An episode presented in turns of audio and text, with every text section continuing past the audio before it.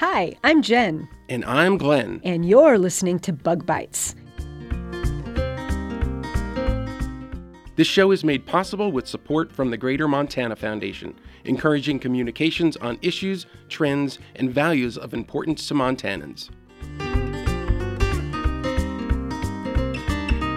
There we were, surrounded by the most venomous spiders in North America. It started as a nice evening, sitting at picnic tables at a barbecue. But what happened next was absolutely nothing. The black widow is the most venomous spider in North America. Their venom is reported to be 15 times stronger than a rattlesnake's. It's a neurotoxic venom resulting in violent and prolonged muscle cramping, nausea, and a paralysis of the diaphragm that can make breathing difficult.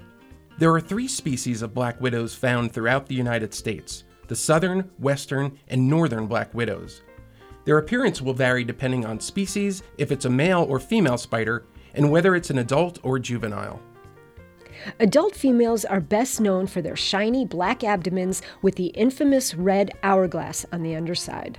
Males are half the size of the females and tend to be brown or gray in color with white, yellow, or red bands and spots over their backs.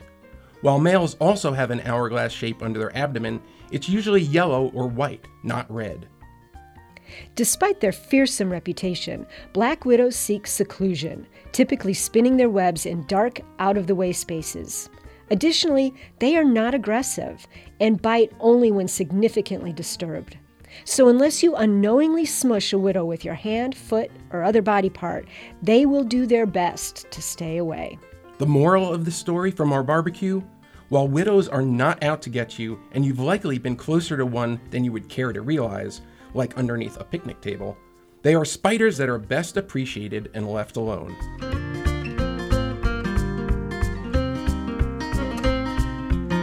Bug Bites is made possible by the Missoula Butterfly House and Insectarium and produced in association with Montana Public Radio.